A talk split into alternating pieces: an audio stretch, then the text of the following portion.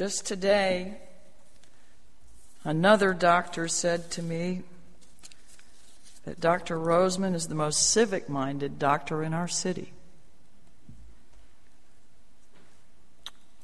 Would you please help me welcome him this afternoon?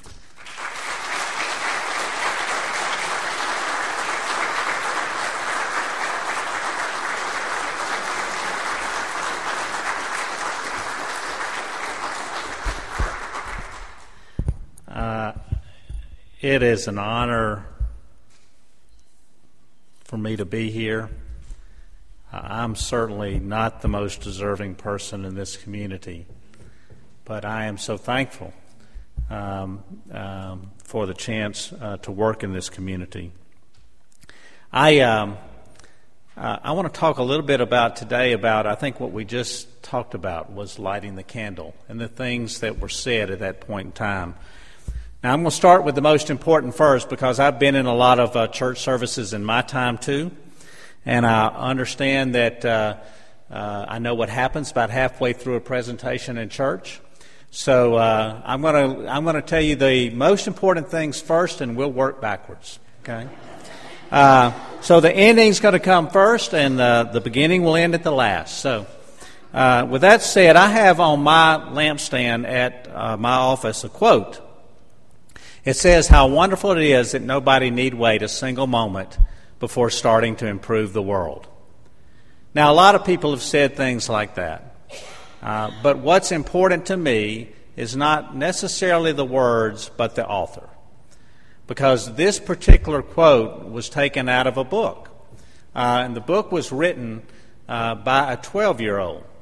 She wrote it uh, in Europe, in the Netherlands, uh, while she was in an attic of a house. Um, it is one of the most top read books in the world. Uh, and the book uh, that I'm talking about is written by a 12 year old who was just one year before her death at the hands of people that hated her, not because they knew her, but because they differed uh, in what they thought about race and religion. And the book was written as a diary of a young girl by a woman named Anne Frank. With that said, let's talk about how we start to improve the world.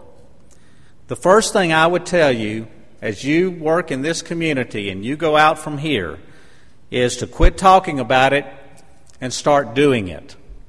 Uh, there's a Chinese proverb. It says it's better to light one candle than to curse the darkness. We often spend a lot of time cursing the darkness when what we should be doing is working together to light the candle. Uh, there is a, a way I, uh, a philosophy that I have about this sort of work, and that is to jump off the cliff and build your wings on the way down. I have jumped.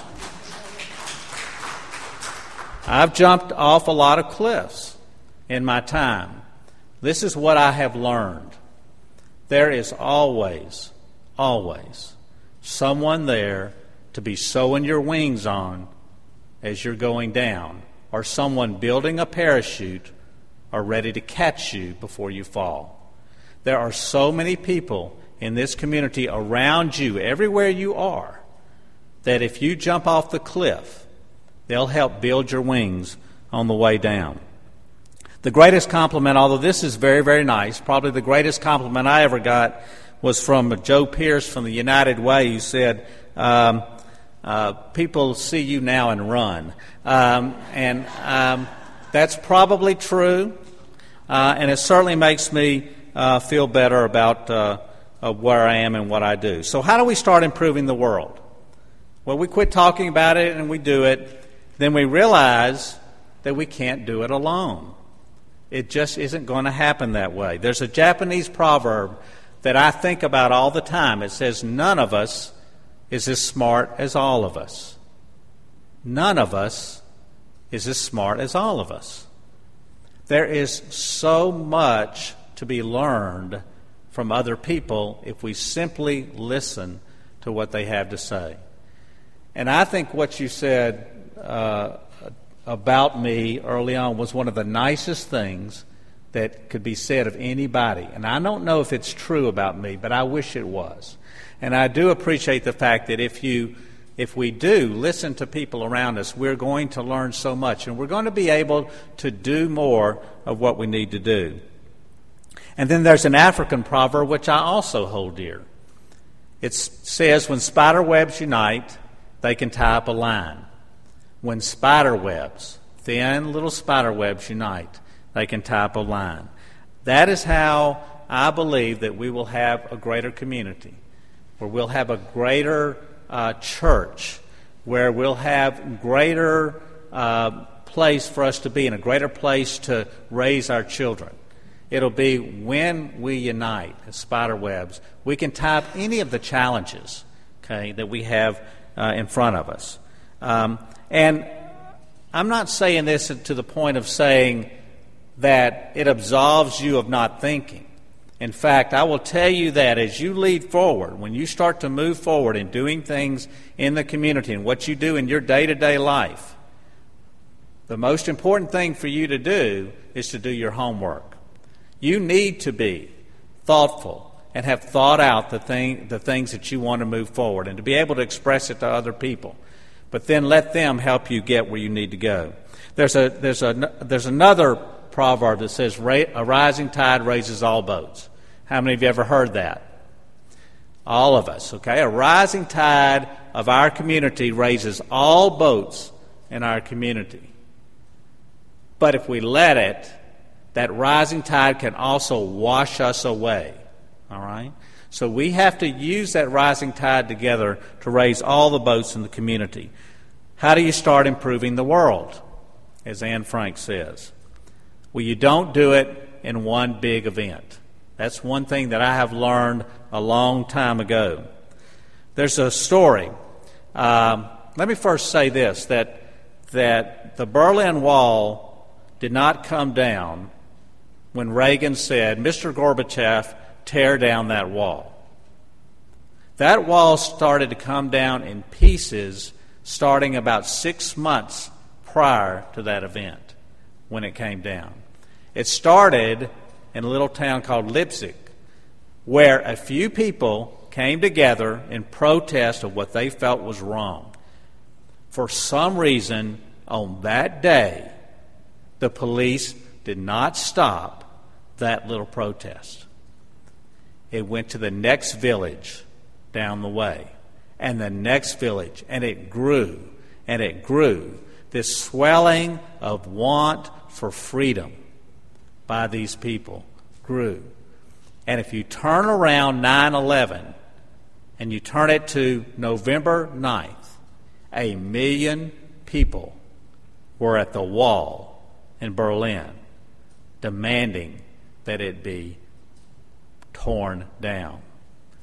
It is getting people together uh, to do that. It didn't happen all at one time, not one big event, but a swelling of support that brought this together. Again, there's a Chinese proverb, and it says that the person who moves a mountain begins by carrying away small stones. And another one that says, to know the road ahead, ask those coming back. Why do I say that? It's because it is little things that we build great things. Oftentimes, we want something to happen so fast and we want it to be easy, but it never is. It's those little small stones that you build the mountains, and we make impact on the good of actually improving the world around us. I know every one of you have been to weddings, and every one of you have heard about faith, hope, and love, the greatest of which is love. All right? Let me tell you a story. It's from Luke. Uh, it's a story uh, that Jesus told about a man that was going down from Jerusalem to Jericho. Now, this, this uh, road was not a well lit, safe interstate road. This was a very curvy path, unlit, and a very dangerous place to be. So the man was taken through there, and not uh, happened a lot on this road. he was attacked by thieves and he was beaten to near the end of his life, left on the side of the road. They took everything he had. Well, along down the road uh, comes a priest. The priest is going, it's uh, uh, uh near the Sabbath. He needs to get to church, so he simply sees the man, never really goes anywhere near them, and continues to walk on. Doesn't even think any different. Now, he's thinking that he's in a hurry to get someplace. He may be thinking, you know, if I stop, somebody's going to kill me. Okay? So he's thinking all these things, but the, the result is that he walked right past uh, the man who was beaten on the side of the road. A Levite, a lawyer, is the next one down the road. And he uh, sees the man. He thinks about it a little bit, kind of maybe moves toward him a little bit, but thinks about it and says, you know, this is not so safe. You know, I'm in a hurry. And he walks on past. And then a Samaritan came by. And, and y'all know that the difference in the, uh, the racial hatred that exists between the Jewish people and the Samaritans of that time has not changed now. It's the same hate that exists now. It still was there uh, back in Jesus' time. But the Samaritan stopped. And he came over to the man, and he had pity upon the man. And not only did he have pity on the man, but he took things that he had with him and began to bandage his wounds and to try to soothe and help. And he didn't just stop there. He put the man up on his donkey and carried him into the closest inn. And he didn't stop there and dumped him off at the inn. He gave the innkeeper money to take care of him until he came back. He did all of that for a man that historically he should hate. And then Jesus asked the question Who is this man's neighbor? And the answer from the lawyer was the one who had mercy on him.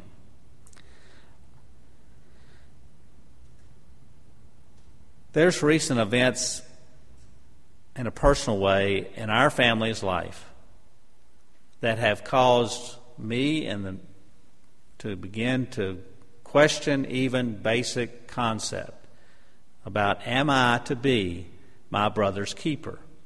It was never a hard question for me to answer before.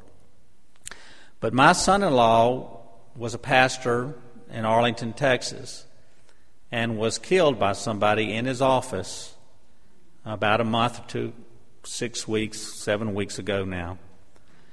And it made me think Am I my brother's keeper? Do I want to continue to be my brother's keeper?